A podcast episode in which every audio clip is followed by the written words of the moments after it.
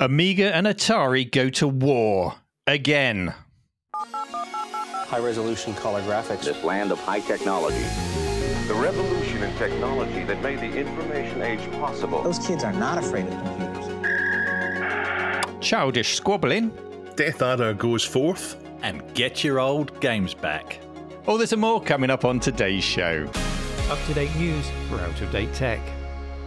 Hello, chaps. I think we're all still kind of riding high off of the excitement and happiness of last week's show with Clint. It was so good to have him on the show, wasn't it? That was very Yeah. good fun. Yeah, and um, So good fun. thanks to all the comments. There is no, as far as I know, relation between me and Clint, even though he does look like my my brother, or as some of you were less kindly saying, my son. I had not made the connection until I until I saw the comments. I was like, oh, actually, they're right. You do look a bit like Clint, Clint's brother. I'll be kind, Clint's brother. Yeah, Yeah. there we go. Um, Clint's brother, Clint. it's only a matter of time before the hair goes, Clint. If it's in, if you've got Dave's DNA, sorry, sorry, brother. um, but yeah, I've, I've had a busy week. But let's go to you, Chris, because I believe you've retro brighted a thing this week. I retro brighted. Actually, I vapor brighted a thing. Is Is it yeah, something that can be shown on camera? Oh yes, it is. It's it's the A1200. It's actually Oh. been sitting there, having been vapor brighted for quite a while, but it was under a cover because I hadn't yet done a video about it. So Right. yeah, I can reveal it to the world. But yeah, just vapor brighted over three days. Um, so one day for the the bottom half of the case because I couldn't fit everything in the chamber at once, right? So another day for the top half of the case, and then uh, another day for the key. So I even because most people I've seen doing va- vapor brighting, they'll still do full submersion for the keys. So I just Right. tried vapor brighting the keys as well. So obviously disassembled the keyboard fully and just put them on uh, like a plastic lid, and then put that inside the chamber on top of you know the other box that I was Yeah. using to keep it out of the liquid. And I'm happy with it. You know, the idea was just to sort of give it a refresh. Um, and that's good on camera, official- yeah. Yeah, I know you had some official great considering it's an Amiga. I know you were talking on Discord. You had some problem getting your before and after shots and trying to get the lighting consistent so you could show a true Yeah. before and after, which is always tricky, isn't it? Yeah, full disclosure on that. I mean, at the end of the day, it is hard to do, especially when you're just filming with your phone. And I do, you know, I've got blackout curtains, but they don't black everything out. And so just a difference in time of day makes a difference to the end result. And your phone, especially if you've got a cheap Nokia, getting the same coloration is so hard. So yeah, there was a bit of post production. What I tried to do in that was make sure the background color was consistent, so that I was hmm. truly representing the changing color on the Amiga itself. So it's it's a bit of a fine art. Sure, Yeah. sure. And Dave, how about your week? Should we talk about KVMs? No, we should not talk about KVMs. I hate KVMs. I don't want to talk about them. They're going to continue to be a problem until I solve. Oh, no, not talking about KVMs. No, no. Okay, well, for, for anyone who hasn't been following the show, Dave has five retro PCs he's trying to hook up through a KVM. And uh, I think you're on your like third KVM now, are you? I'm on my third KVM and Yeah. I'm now ordered uh, an EDID emulator, which hopefully will fix the problem. I ordered 10 foot long KVM cables, which turned out to be six foot long. Yeah. Even back in the day when I was using servers with PS2 ports, um, KVMs were always, you know, you had to be very picky with them. I found that if you tried to cut costs on a KVM, you'd get all kinds of problems. So it was just worth throwing money at a decent brand and a decent one. But these were on servers which were designed to, you know, expected to be used in racks with KVMs. So you're probably running into all kinds of other problems with desktop PCs as well. The, the, in short, to the PCs, the, the, the KVM is not sending out a signal when you're on the right channel for a monitor, so none of the PCs see a monitor uh, attached. Two of them say default to a monochrome monitor, which doesn't suit, and one of them, um, the behavior for that, if it doesn't see a monitor as well, let's shut this port off. So I need to somehow get a message to the computers. Yeah, there's a monitor connected, which is what the EDID emulator is. It, it goes in line and it sends a signal back saying, I'm a 1024 by 768 uh, color monitor. Okay. Right. So So very a, interesting. s- a slightly unhappy Dave. A pretty happy Chris. Although, um, you know, Chris has got the cheat code for retro brighting. He lives in Australia, so it's, It's so true. The temperatures were. It's you- you're, you're fighting. You know, temperatures that are too hot. You're sort of paranoid that you're going to come back to a melted case. exactly. And I had a pretty hectic week, which culminated in a 15-hour day on the Wednesday, which was oh awful. Up at six editing, filming through to try and get my video finished, and then as people saw me crying on Discord about. I managed to lose the memory card after a day of filming. Performed a fingertip search of the cave, didn't find it. Did it again the next morning, didn't find it. The, the memory card is nowhere to be seen. So we're putting that down to Janet, the ghost of the mill. I don't know what's it's going to show that. up. I- I- The memory Oh, yeah. card will at some point appear, and it- it's going to appear somewhere obvious as well. And you'll be you'll be angry at yourself for that. You'll be angry for losing it, angry for wasting time not finding it, and then angry when you do find it. Well, I've got this half-term talk for uh, for kids on Wednesday, so I think one of the challenges, one of the interactive pieces of the day, is going to be hunt the memory card. Put them to work. Put them to work. Anyway, let's crack on with the show, Dave. Um, let's have some into the wonderful housekeeping. Into the wonderful, into the wonderful. Someone submitted a, a story about uh, as a follow up to what Clint and I were talking about last week, which was actually the, the what's been submitted. It's a it's, it's a bits and bolts video where he has taken um, a, a four megabyte Voodoo One card and upgraded one of the two banks of memory from two megabytes to four megabytes, which in turn, in some games, improves performance by up to fifteen percent. It's a nice little, it's a nice little video. It's part one. Part two is not yet out, where I presume he's going to upgrade the other bank of memory to take the Voodoo up from four megabytes, the Voodoo one from four megabytes to eight megabytes. So it's a, a nice little story there. But I, we didn't pick it because we, we've had Voodoo a, a few times recently. Um, another, the top submission last week was a picture of someone's recently acquired BBC Micro. That's that's that's twice that's happened now. Someone's bought a BBC and been so delighted with it they put it to the subreddit, and people have been also happy with it. Um, again, this one has not had the ROM patch bashed out. Maybe my impression on that is wrong. Um, that's quite a nice thing. Should we be encouraging our community to just kind of share their and celebrate their successes and their finds? Because Okay. it, it's not as if it stops us doing anything else. Um, Yeah, so yeah, by all means, do it. Um, other people get to see it. Yeah, do it. There you go. There's an open invite to share your uh, your trash to treasures, your restorations, your pickups um, with other members. There's also the Discord um, room. If you ever want to come and chat in real time with us, it's um, discord.gg forward slash RMC Retro. There is a This Week in Retro room, or you can just chat in all the other rooms anyway with us. Um, but if that's not your thing, feel free to use Reddit to share those things too. Yeah, nice idea.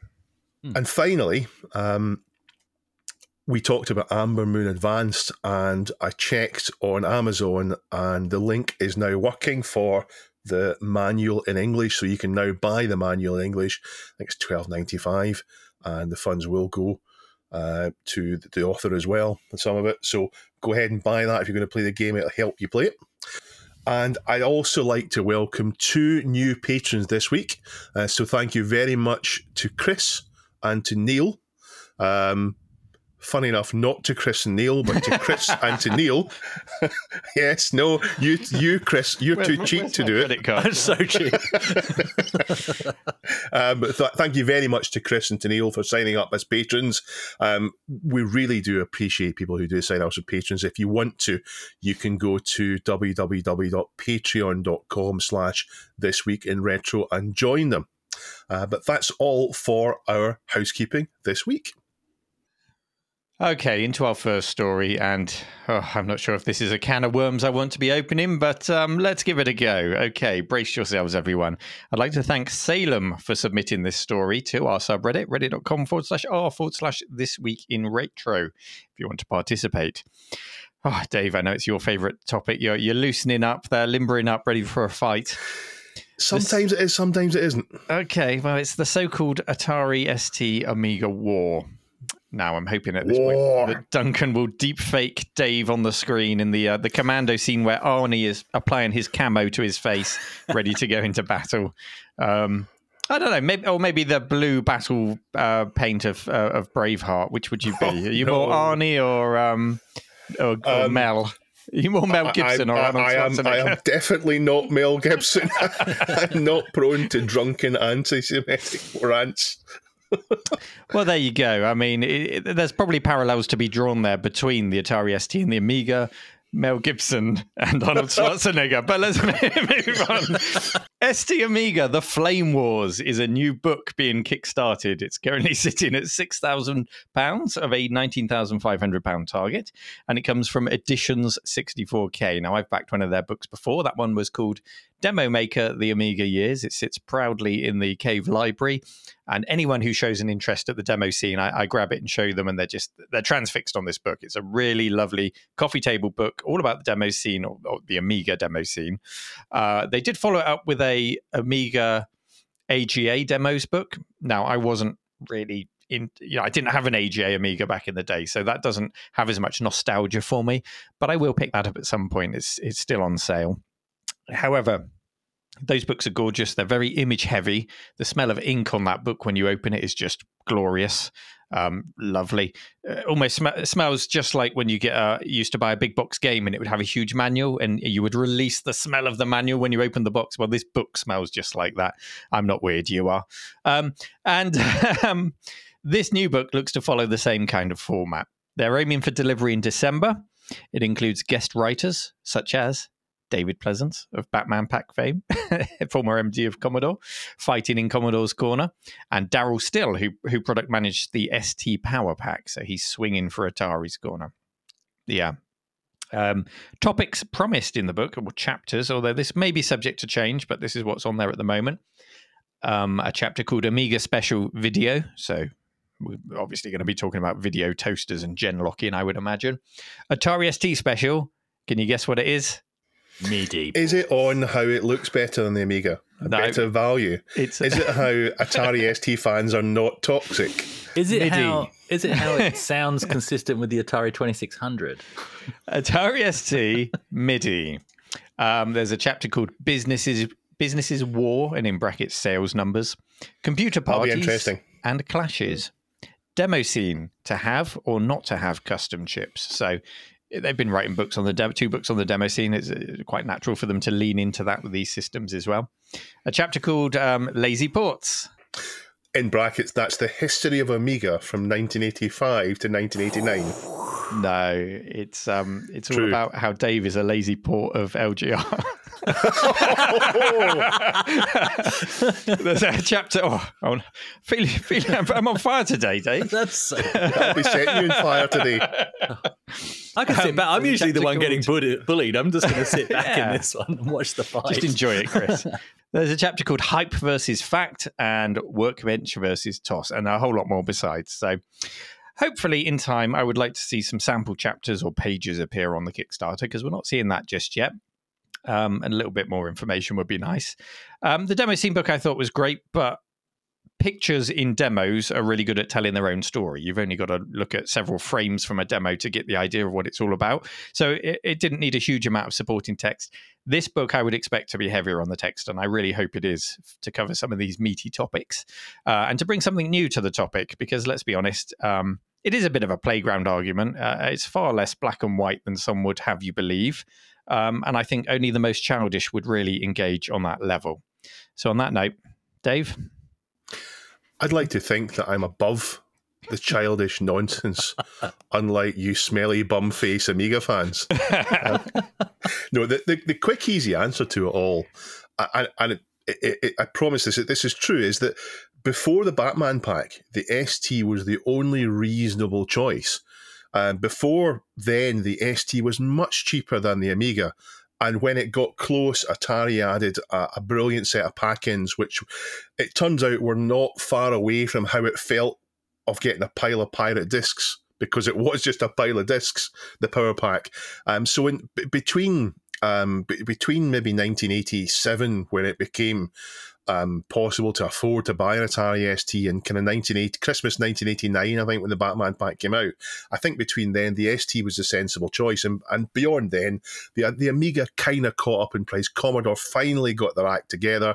They finally got the, the price down, and that's where the that's where the kind of the competition came in. Um, As for the book itself, I was probably in the no, I'm not going to back this camp until Neil talked about it. Um, I hope it does add some value to it. I hope it's not just a, a set of facts lifted lifted from Wikipedia on it. I hope it really adds some value in it. And what you've said makes me think that maybe it will. Um, they've got um, David Pleasance uh, talking about the, the thing that was really important for what, what he did for the Amiga was he he managed to market the A500 to the UK and sell it in big numbers. And you've got Darryl Still come in as well. Um, so yeah, it's also if it's got actual real sales numbers, that'll help as well. So I I, I am I am probably now going to back it. Oh, nice. Okay. Um, mm. Well, you you talked about the packs there, Batman pack or the Power pack. Um, you know, I, I, think as as wonderful as the Batman pack was, I think it it gets overhyped a little bit. Um, there was another pack called the Flight of Fantasy pack. Sorry, Chris. Um, you might agree with me on this, Chris, because instead, so the Batman pack had New Zealand Story, F eighteen Interceptor, Deluxe mm-hmm. Paint two, Batman the movie. Okay, Batman the movie was the big one on the front. The other two yeah. kind of were, were, subtitles next to it. There was one called the Flight of Fantasy pack, which instead of F eighteen, it had F twenty nine Retaliator. I think Good. that's a better flight sim. No, it had also had Deluxe Paint 2. It had. Escape from the Planet of the Robot Monsters, which was a nice Atari arcade yeah, game. Okay. Yeah, and Rainbow Islands. So mm. overall, I think that is a more complete pack of games across multiple gen- genres. Do you agree with me? No, oh, I, yeah, yeah, no, no. the Batman pack was across genres as well. Um, I just really disagree that F twenty nine is better than F eighteen, even though it was newer. As a, it was, it was a maybe a more enjoyable game, but I wouldn't call it a better flight sim. I, am sure you agree oh. on that. Oh, it really oh, is. The, the engine it really is a questionable flight sim. It's much smoother. Much smoother. Can, can, we see at oh, least that neither neither was a bad choice? To, it, oh yeah, if neither, you got those, you'd be happy with them. Yeah, yeah, yeah, it's true. Um, it's true. but all of this pales in comparison compared to the Power Pack. I had 20 games. I'll rattle through them quickly. Um, of course, you know these computers are not all about the packings. We've just we've just gone down this cul-de-sac for a moment. R-Type, Gauntlet Two, Super Hang-On, Space Harrier, Overlander, Super Huey, Starglider, Eliminator, Nebulus, Pac-Mania, Predator in the UK, Winter Olympiad in Germany, Bombjack, Bombuzal, Xenon, Double Dragon, Black Lamp, Outrun, Stargoose, and Star Ray. Mm. I mean, there's certainly quantity there, and there is some quality in there, but not all of them, Dave. No, they're not, they're, it's not. Not every one's a great game, but there's a there's a wide range of arcade style games. A few um, Nebulus is a, a nice change of pace from that. The only thing missing from it really is um, a strategy game and an RPG. If they'd added a strategy game and an RPG, you could have got the ST with a power pack and bought nothing else, whatever. I guess. um, yeah, maybe yeah. if they had added Carrier Command, Bard's Tale, or if they could somehow have done it, have added Dungeon Master to it, then mm. yeah, that would have been it nobody would have had to release any games. Yeah, I guess you, I you've, you've, got the pseudo arcade RPG and Gauntlet 2, but it, it ain't an RPG. Um, so, so Chris, this book is sitting at the Kickstarter at thirty-six pound for a physical copy. There are higher tiers um, if you want some of the extras that are in there. Would you would you back it at that price? Maybe, but you do know how cheap I am. But I'm, I'm tempted. the more you've talked about it in the intro to this segment, do you know what? Yeah, I, have just thought of something. Go on. I think that, that, that one of the drivers behind people deciding if they back it or not is going to be is it going to make the Amiga win? Is it going to make the ST win? I'm only backing it if my side wins. yeah, I, I, would assume, well, especially by the the sound of how they've put this book together, they've clearly done a very balanced approach. So I think both fandoms are going to come out happy.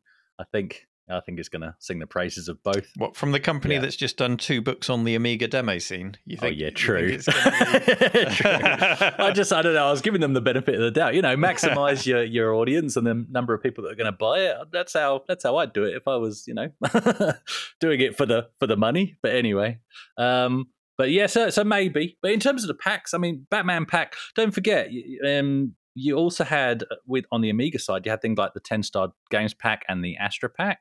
Who could Um, forget Thundercats? Yes. the ten star I've games. actually got the whole ten star games pack here.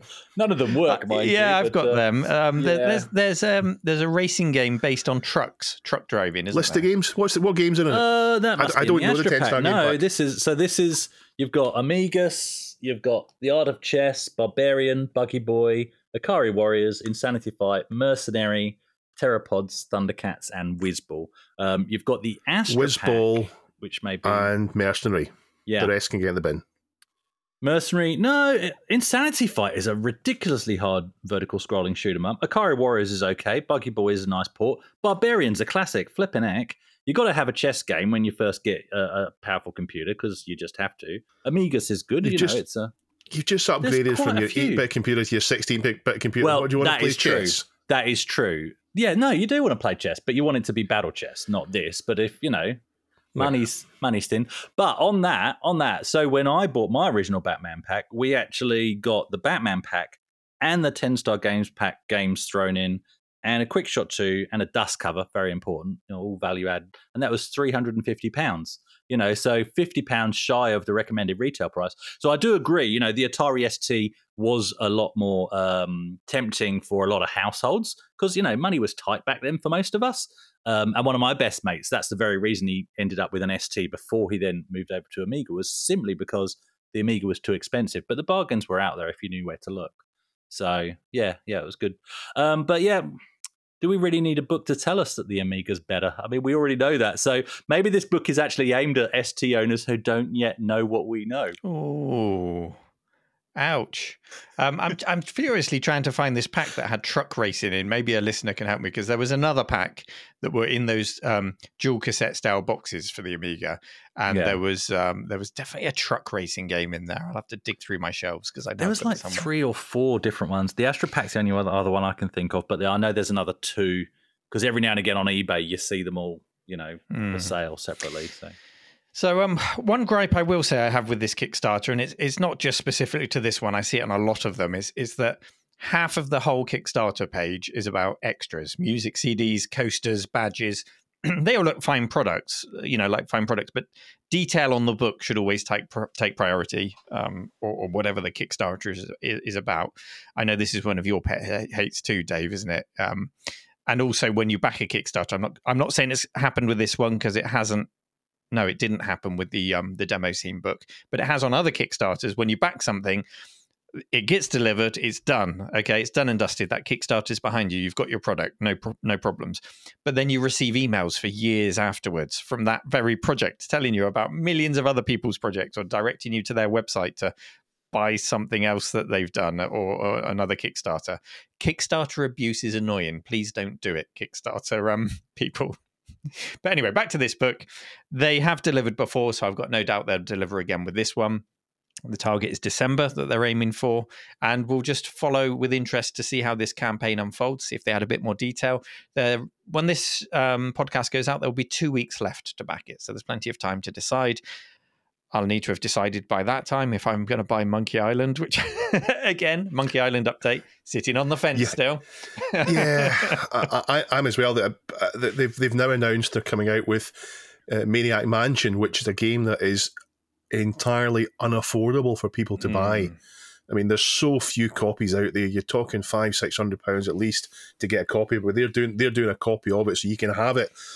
But whether it's uh, whether if you want the original, would you want this? I, I don't know. It's another topic for another day. Hmm. Uh, but I'm glad this book is going to finally show that the Atari ST had its moment in the sun, and it was great while it was out. And I'm sure the Amiga was great when. Oh no! I've, I've I seem to have muted Dave. What's happened there, Chris? Dave? We've- oh Dave, no, we've his lost you. microphone's cut off. I don't know his what's happened microphone's cut off. What's happened there? Dave, Dave, you oh there? no! Oh, Where is we he? better go on to the next story. Yeah, on to the next story. We are sponsored by Pixel Addict Magazine. Pixel Addict Magazine are a monthly um, retro lifestyle magazine. Um, they are coming up to publish the next issue. Uh, I have been told a, a, couple of things about it, but I'm not going to say anything because it's still maybe a week away. We'll preview it in next week's show. Um, so there's still the old one to, to look at. However, I have been told that the pet story, the one about making the new case for it, there is part two in the next issue. So I'm looking forward to that. Oh, that's the uh, metal the metal case for the Commodore yes, Pet. Yes, yeah. yeah. I'm really interested in that. I like it when someone does a, a project from scratch to hopefully to finish, and it looks really, really good. Mm-hmm. Um, you can you can buy the magazine in your newsagent, uh, WH Smith in UK, anywhere worldwide. I'm sure any shop you go into will have it, grocery shop, whatever.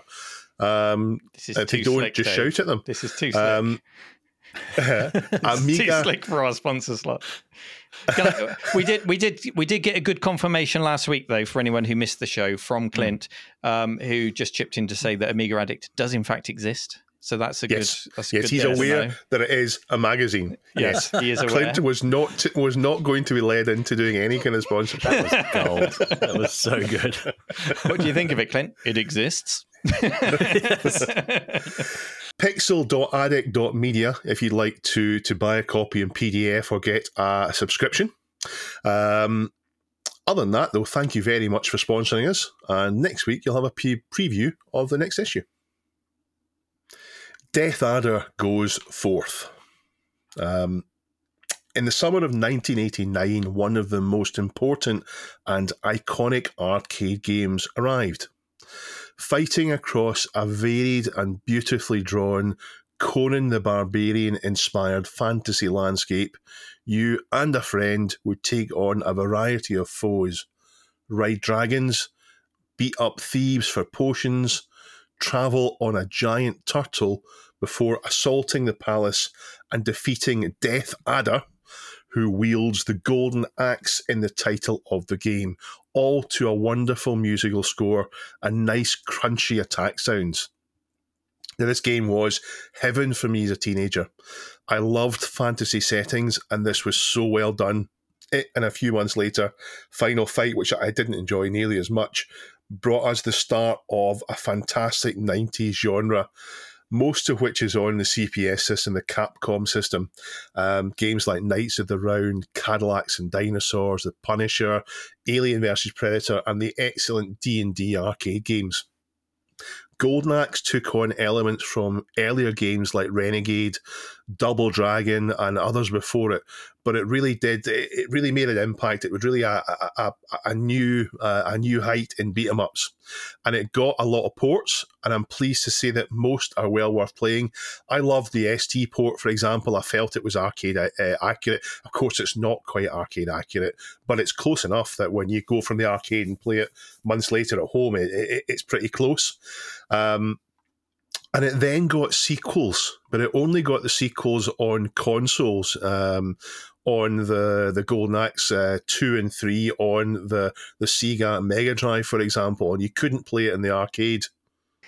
Unless it was on the Megatech or the Mega Play, Dave. Don't forget that, which was just a Mega Drive in the arcade, so you could, could play it in there and it then came out with Revenge of Death Adder in the arcade. Now, other games followed, but there's too many to go into now. Now, we're aware, thanks to a submission from Good Punk 2, who sounds like a Final Fight character, that there's a new homebrew game out called Golden Axe Returns. It's set after the two console games, Golden Axe 2 and Golden Axe 3, um, and before the the, the, the arcade sequel, Revenge of Death Adder, which is a second arcade game. So this would make it canonically the fourth Golden Axe game. Um, it's an unofficial game, so it's not endorsed at all by Sega, and it's made by Zviator or Zvitor. Not sure in the pronunciation. I, I played it. I love it. It feels right. He's got got the music in there. It feels great to play, and I'm going to play it more. Um, it's a little bit more in depth than the original Golden Axe arcade game. It feels more of a computer game than it does an arcade game. It's not quite as quick in you go game. Um, there's weapons you can pick up. There's a lot more characters you can pick up, including a Black Panther. Johnny, did you fancy Golden Axe? Do you? Um, and there's a, it feels a wee bit more role playing elements in there, but not too much. Uh, it's still a nice and simple game. But I think I'll put it to one side because I've not played the console games, the Mega Drive ones. I'll play those. I think inspiration to play those on my on my MiSTer before I come back to this. Neil, what's your Golden Axe experience? Well, I've got a golden axe fact for you, and it's not. Uh, did you know that the dwarf is called Gilius Thunderhead? Because that one often comes up. Um, it's that. Do you know the? Um, there's like this little two-legged dragon creature with a beak and a tail that you can ride, and he swings around, and you can hit people with the tail. Well, his name in the game is Chicken Leg. That's his official name, and um, and and and his species is cockatrice. He is a Oh, very good. cockatrice. right, okay. And did which game did he come from originally? Um, well, he appears in Golden Axe Warrior as well, and I think in Golden Axe the Duel, and I think I think I, I I came across this when I was looking into this yesterday. I think he came from Altered Beast. did he? I think so. Hmm. Hmm. I wonder if I've made that up. I wonder if that's something I've dreamt. Right, you, you you tap on your keyboard and see if you can find that out. Um, my memories of uh, of um, Golden Axe. I, I'm pretty sure the first time that I saw it, it was on a Mega Drive, not on the arcade. Um, and that means I got to enjoy a really special experience that we don't really get these days, which is I experienced seeing the game, playing it, enjoying it at home or at a friend's house in this case, and then going to the arcade and seeing the same game effectively on steroids. Chunkier graphics, more mind blowing sound, a, a bigger screen, proper arcade controls. And that's just that was just such an awesome thing to experience. Um, other examples I can think of were like uh, Road Blasters. I played on my Amstrad CPC, and then saw the sit down cockpit version. I think it was an open cockpit with cockpit with Road Blaster and a yoke a yoke Dave to to drive and and, and shoot your um, your car down the highway. And the graphics on that again, it just blew the Amstrad away, and and you don't get to enjoy that so much anymore. I mean, I guess you can in a way if you upgrade your GPU, maybe, um, but you still get. I guess you get the same visuals, just a better frame rate in most instances. It's hard to explain if you if you haven't enjoyed it. Do you agree? Did you do you have those same feelings? Yeah, the arcade was where you went to see the where you went to see the, the really cutting edge stuff, and Yeah. I, that's maybe why I stopped going to the arcades in the kind of um, the the early to mid nineties because that's the point at which the arcades really didn't have as much of an advantage. Yeah, Mhm. yeah. Um, and I think Golden Axe was probably the second game that I ever tried on the on the Mega Drive, with the first being Altered Beast, which was also a port of an arcade game. But I always felt that Golden Axe had a lot more depth and replayability. Not because it's a particularly deep game, it just had that third dimension of movement in and out of the screen compared to Altered Beast, which I, I liked better. Dave? And you mentioned Altered Beast, and I should say that um, Chicken Leg, uh, a rhino monster from Golden Axe, uh, originally appeared as an enemy in the Sega game Altered Beast. He did. There you go. He There did. you go. There you go. Rise from your grave, chicken leg. Um, Yeah. This new, the new one, Dave. Correct me if I'm wrong. It looks to be four player. Now, I, I haven't played Yes. this. I watched it on YouTube, and there were four press starts along the bottom. Mm-hmm. Very arcadey. I liked that. Um, the soundtrack was the first thing that hit me. Really nice homage to the original soundtrack, but orchestral. Um, but it didn't sound.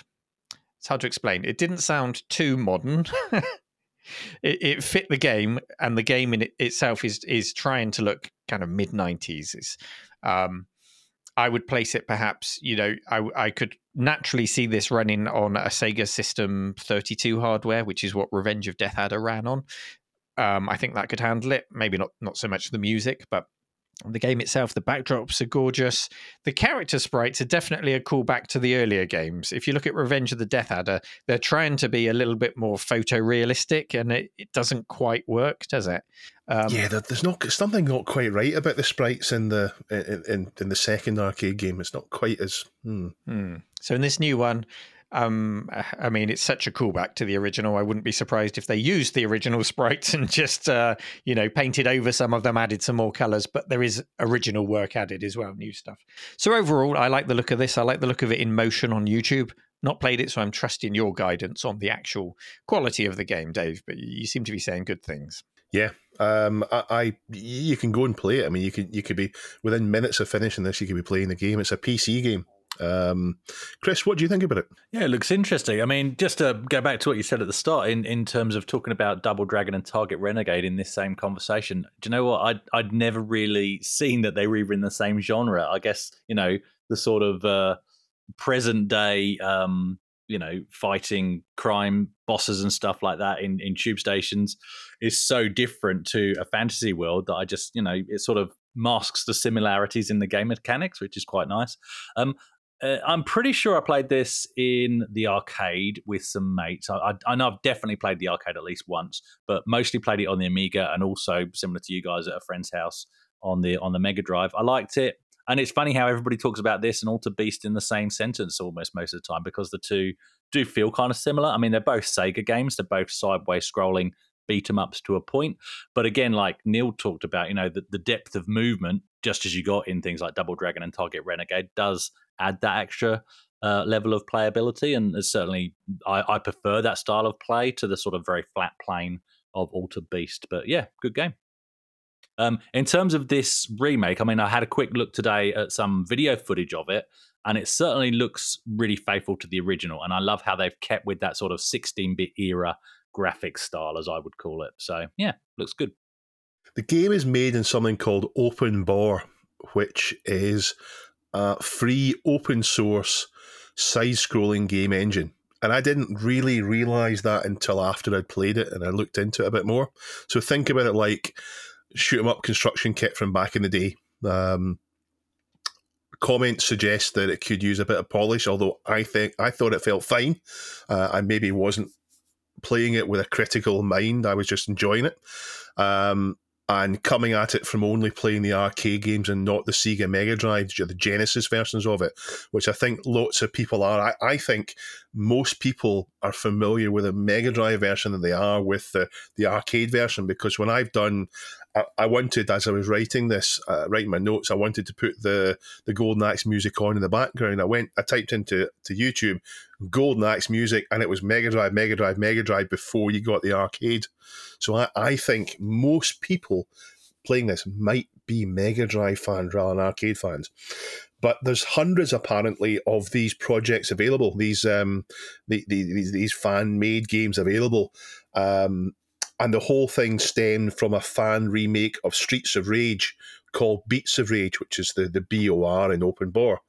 Um, and I wonder if all the console fans listening to us and watching us now are sitting there saying, Dave, everybody knows about this. Everybody knows about it. Why are you the only person that doesn't know about this? Why are you years behind us? But I didn't really know about it until now. I know there was an I know there was a there was one for the, the kind of Street Fighter two type games and one v one games. There was there was an engine to to make your own ones of those. and I've come across Mugen it once. Or Mugen, Mugen yeah, yeah, that's right. Yeah. Um, although I don't know much about it, but the, but there you go. This game is available now. It's marked as complete. Go and download it. It's free.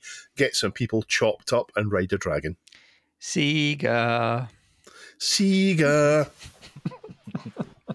Okay, so we're all into games collecting, right? So, uh, in terms of your personal collections, guys, um, are you guys collecting the games you used to own, or the ones you missed out on, or sort of a blurred combination of both? Both, um, and I've already got just about every game that I used to own, even the not so good Amstrad compilations of games. I've been I've been getting those ones where I can. Nice. Nice. Uh, they sold a million. That's the first Amstrad compilation that comes to mind when I think about them.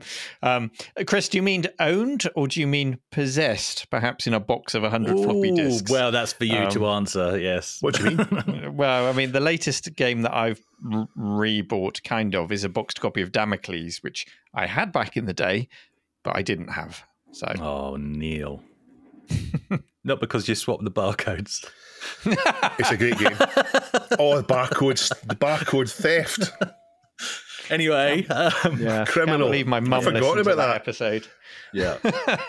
for, for, for myself, I, am I'm sure we've discussed this before. I'm I'm mostly trying to just recollect the games that I had, but it's so hard to stick to that.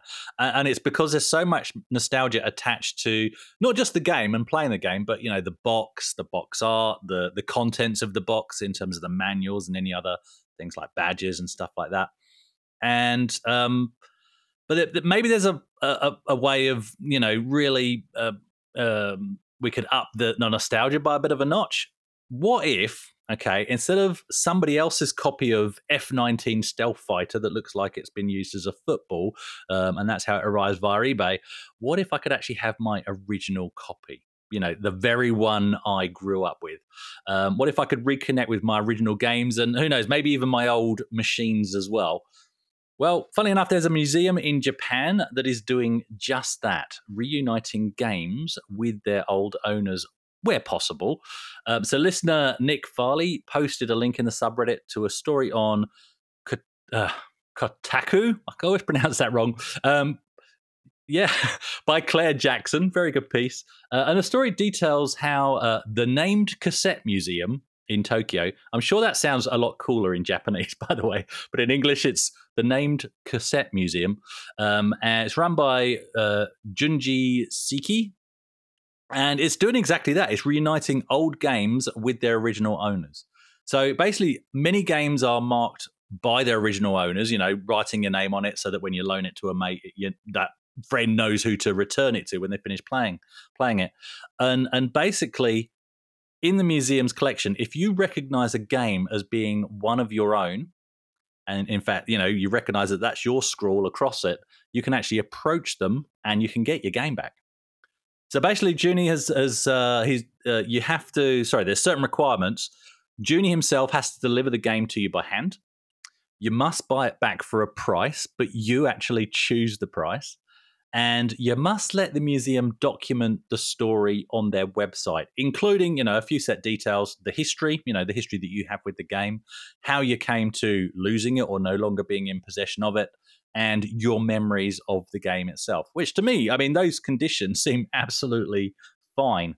Neil would you jump at the chance of having your possibly imperfect originals back in your hand? Well when you describe it the way you have there chris um, it's not really it sounds like it's not really about the physical game it's not about giving the game back to the person it's mm. just a vehicle through which to um, capture a really lovely story surrounding mm. the game um, and just these the, the social aspect of of gaming to capture these bits and for a museum you know that is effectively an exhibit. That is a lovely thing that they've captured and they can capture all of these stories from all of these people. Maybe they'll get little talking head videos. Maybe they'll I, I don't know how they'll plan to document it. But you could do an exhibition just on that alone in any city in any part of the world you know video game stories mm. um, people talking about you know, you know, first of all, the reaction, the excitement to see that original game game again, and maybe their name scrawled on it um, and then all the memories will come back to them where they bought it what they were doing what was going on in their lives um, how obsessed or they or, or not they got with this game what it meant to them. There's so much that can come out of that very simple process of a return in a game. So i love the idea that surrounds it um, and it got me thinking somewhere out there in the world there is a commodore amiga 500 with my initials scratched on the bottom of it using a school compass. I like to think it's still out there somewhere. Did you go into curry's find one on a shelf, scratch your name onto the bottom, and then try and say, "Look, this is mine. This is mine. It's got my name in it."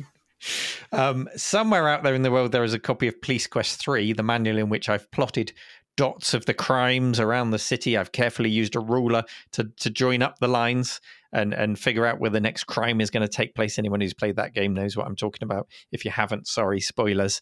Um, I'd love to have those things again. Um, and someone did ask me, I think it was Chris asked me a week ago on Twitter, would you start doing this yourself now? Would you start reuniting games uh, with people or people with games? and um, I've got a lot of games in the cave with people's names on. Some are some have done a line of Tipp-Ex and used a biro to write things on the tape on the inlay. Uh, some have just used a black permanent marker on the plastic of the cassette box. It always makes me smile when I see these things. But all of them have been donated to the cave. So if I just started turning up and giving them back to them, it, it would be a bit bit of an awkward situation. It, would be uh, uh, rather than the celebration and the excitement that you've described. It'd be a you know what are you doing at my doorstep? Why are you giving this back to me? It's not a story, is it? um, and uh, other things that I often find with big box games, not just names, are um, sometimes saved game discs. Dave told us the story the other day about the um, front. No, it wasn't Frontier Elite. It was the um, Frontier First Encounters. So it was the Elite Three, and there was the patch disc that someone had got, and they'd written on it I'm exasperated.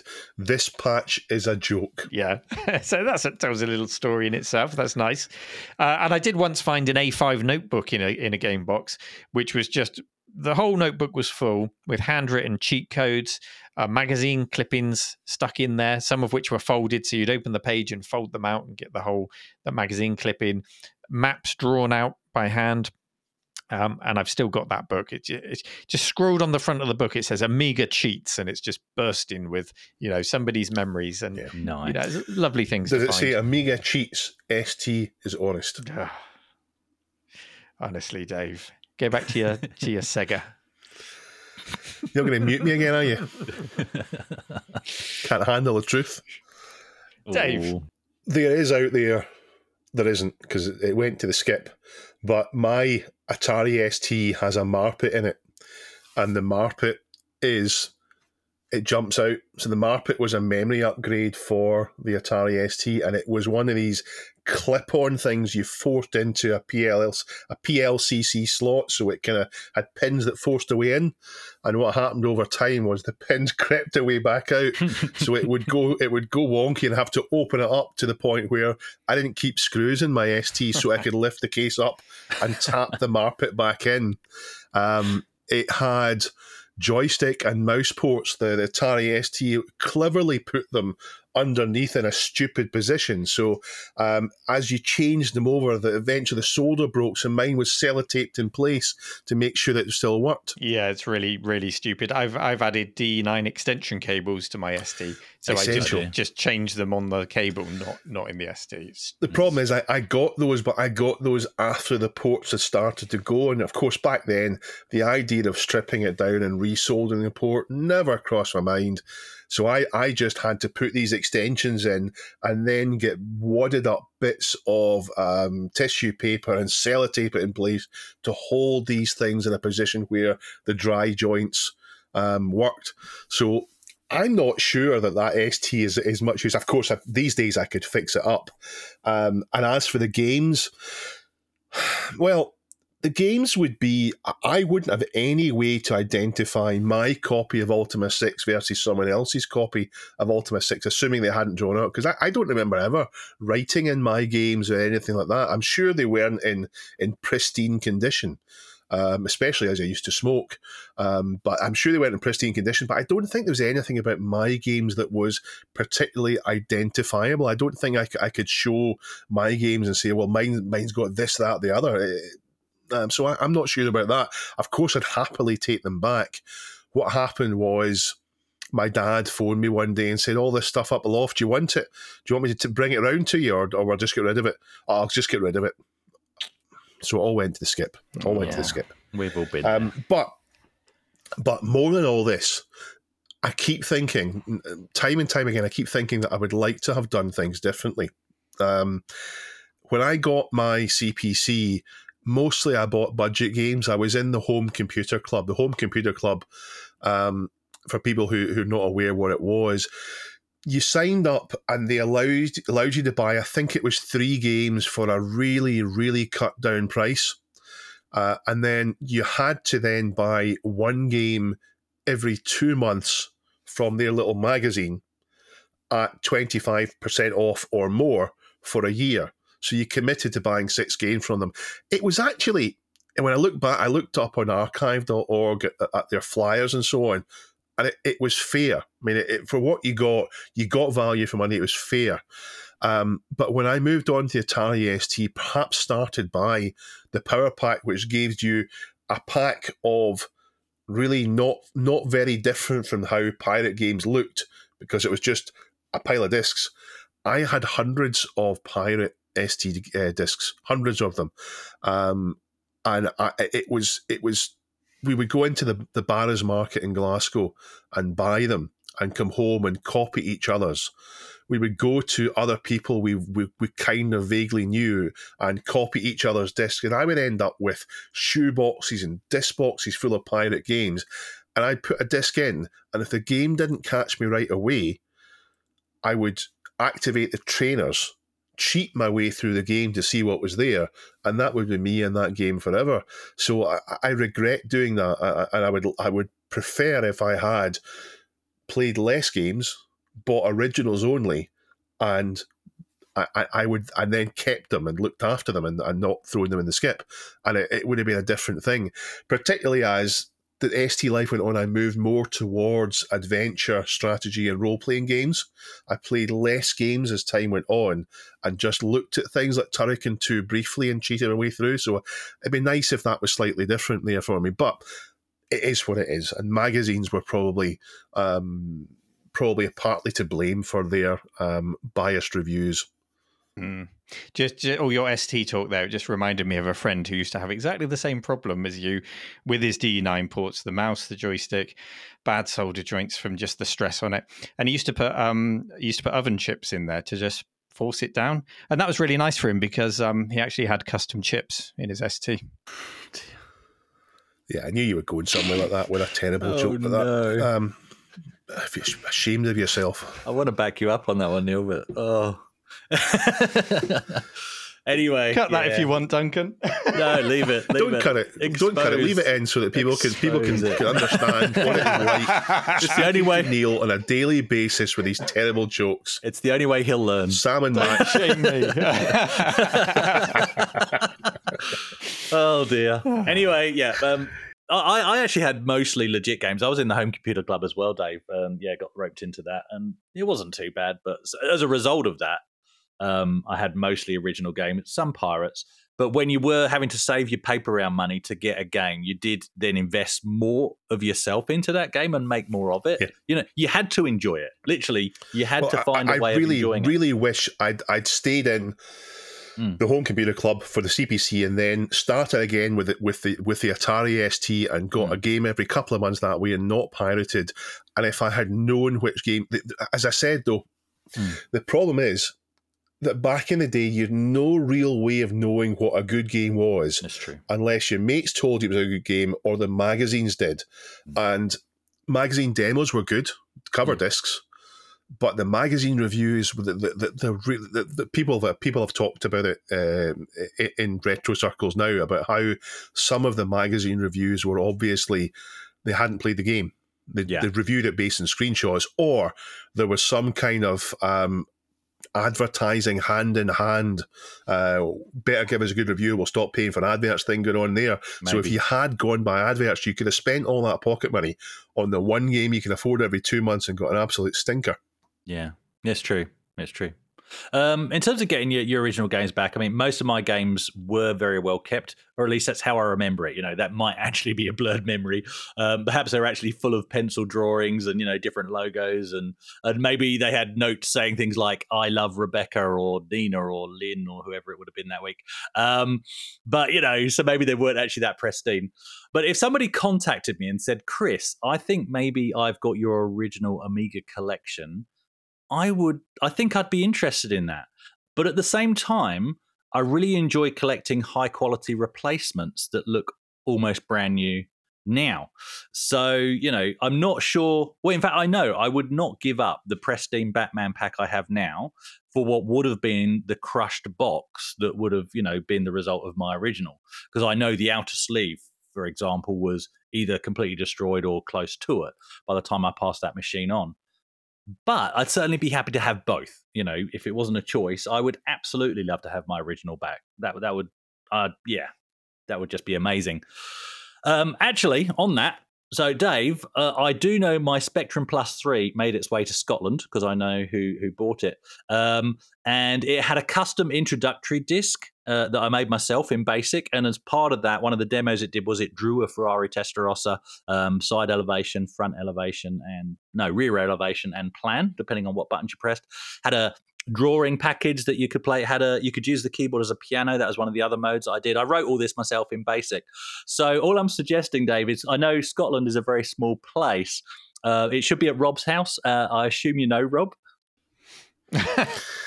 I have bought a Spectrum Plus 3 from someone in Scotland. I saw it listed on eBay. It was cheap. I snapped it up.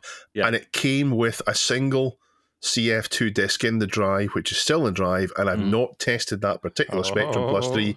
So until I test it, until I test it, Oh. it could be your disc. Do you know the Just funny so- thing is? just- oh, go on, Ju- Neil. Just, to help Dave identify um, if it is yours, does the Testarossa have one or two wing mirrors? it has two, but I can't remember if they're mounted high or low. That's the big Oh. question. Um, funnily enough, I, I do because the things you remember, you, uh, uh, the the plus three, it came with the AmSoft game, so six games on one disc. And that's the disc I overwrote because I'd become bored of those games. Oh, So I actually overwrote that, and that's what I wrote this introductory disc onto. Oh, I've seen I've seen that disc and it, it's not good games that Amsoft gave you. yeah, Um, I've, I've got another. and it was late. now. and It was relatively late in the Spectrum's life that the Yeah. that the Amstrad Plus Three came out for the Spectrum. So the, there's not. There was so many it, good yeah. games to the Spectrum. So much of a Yeah. depth of of software. So many different types of really super creative games for the Spectrum. And Mm. instead, they they came out with guff. Yeah, I had the Chartbusters disc in there as well when I originally bought it, so that's got some good games on it. But you know, joking aside about Dave hunting for my original Spectrum Plus three, because there's only four people in Scotland. Um, Junji came up with this concept uh, for the museum as part of his own collecting, and he realized that some people actually don't like to buy games where somebody else has scribbled their name on them. But what he saw was the value and the opportunity. You know, those scribbles offer a chance of something else that n- nobody else is really doing the chance of the game returning to its original owner. So do check out Claire's story via the links in the show notes. And there's also a link to a translated interview with Junji uh, to get even more information on this very cool concept. I actually hope we see more of this in, in similar services in other parts of the world. Okay, time now for our question of the week. Now, last week's question of the week was another simple one. It was it was who would you like to see appear on this week in retro? So that was off the back of having LGR on, who um well, uh, you know, everyone who comes on the show is um, it, it has been a great guest so far, and we value all of their opinions.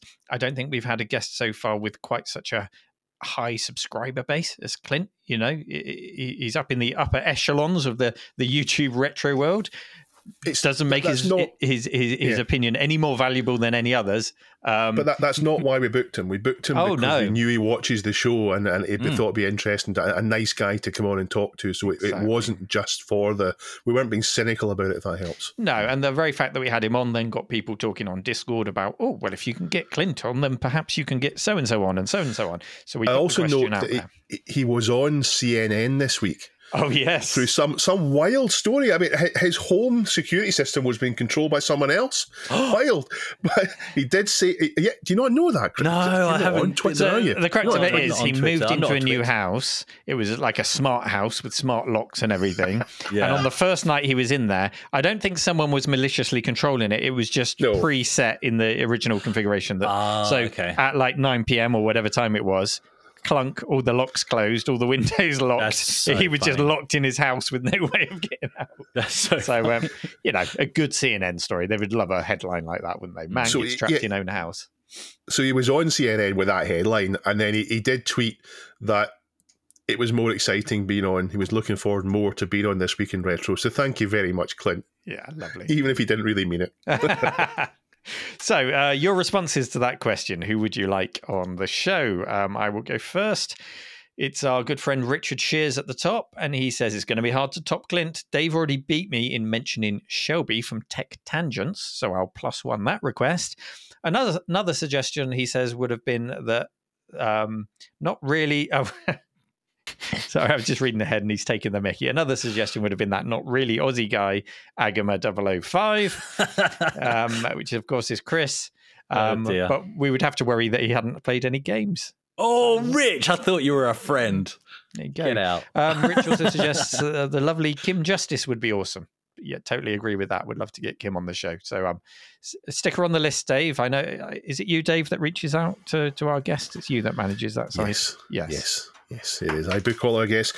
And it, it just so happens that I have already booked Shelby from Tech Tangents. Yeah, He will be, I can exclusively reveal, Sky Sports style, that he will be coming on the podcast uh, in the coming weeks. Unbelievable, Jeff.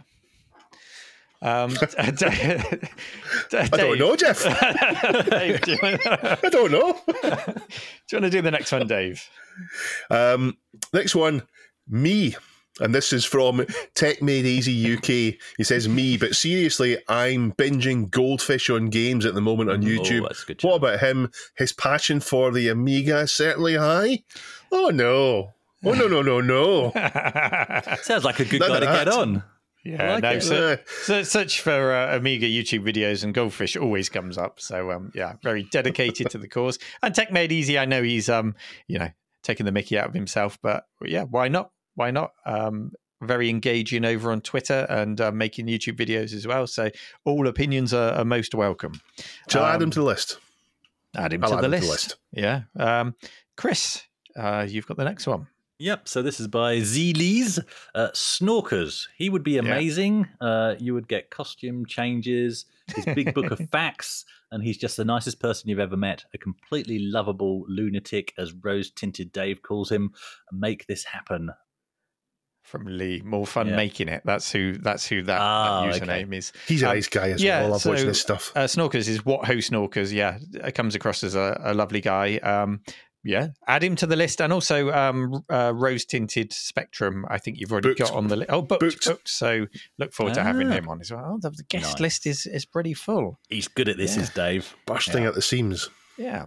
So um, there's lots more answers besides. Feel free to have a look through them on our subreddit, uh, reddit.com forward slash art forward slash this week in retro. Um, wow, the list is huge. So have a good old read through there. Some of them, um, we've got YouTubers suggested. We've got old game devs suggested as well. People like Jeff Minter, John Carmack, Bill Gates. Someone has suggested. Good luck with that, Dave.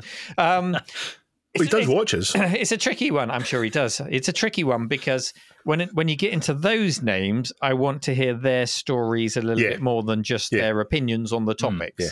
I Yeah. feel Yeah. like they're more sort of what I would do in a retro tea breaks. I'm not. Yeah.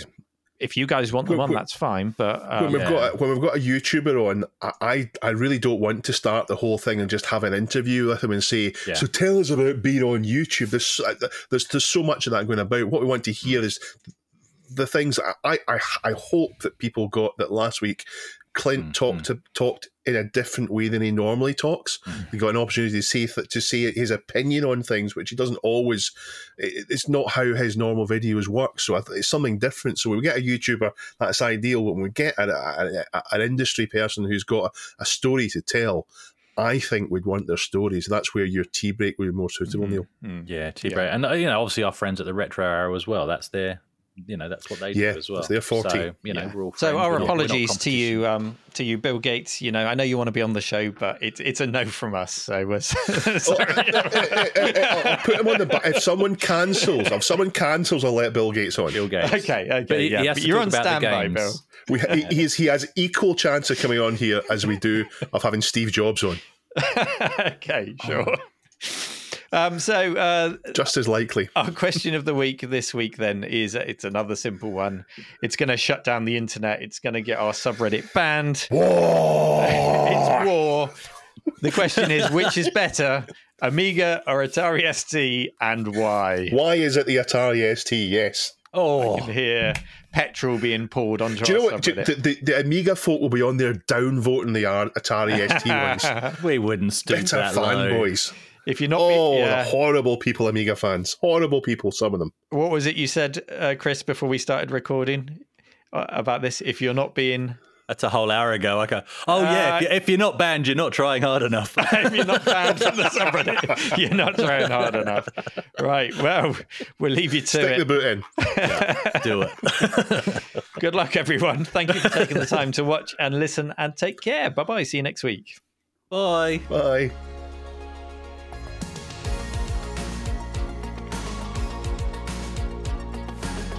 This Week in Retro was presented by Neil from RMC The Cave, Chris from 005 Agema, and Dave. It was produced by me, Duncan Stiles. The podcast version of the show is available through your favourite podcaster, including Apple Podcast and Spotify. And the video version is available on the This Week in Retro YouTube channel. Join our community subreddit at r slash this week in retro to suggest and vote on the stories we cover on the show. If you watch This Week in Retro on YouTube, please give us a like and subscribe to help us reach new viewers. If you enjoy our show and would like to support it, then please check out the link to our Patreon page in the show notes or description. Thank you for listening, and we'll see you next time for more up to date news for out of date tech.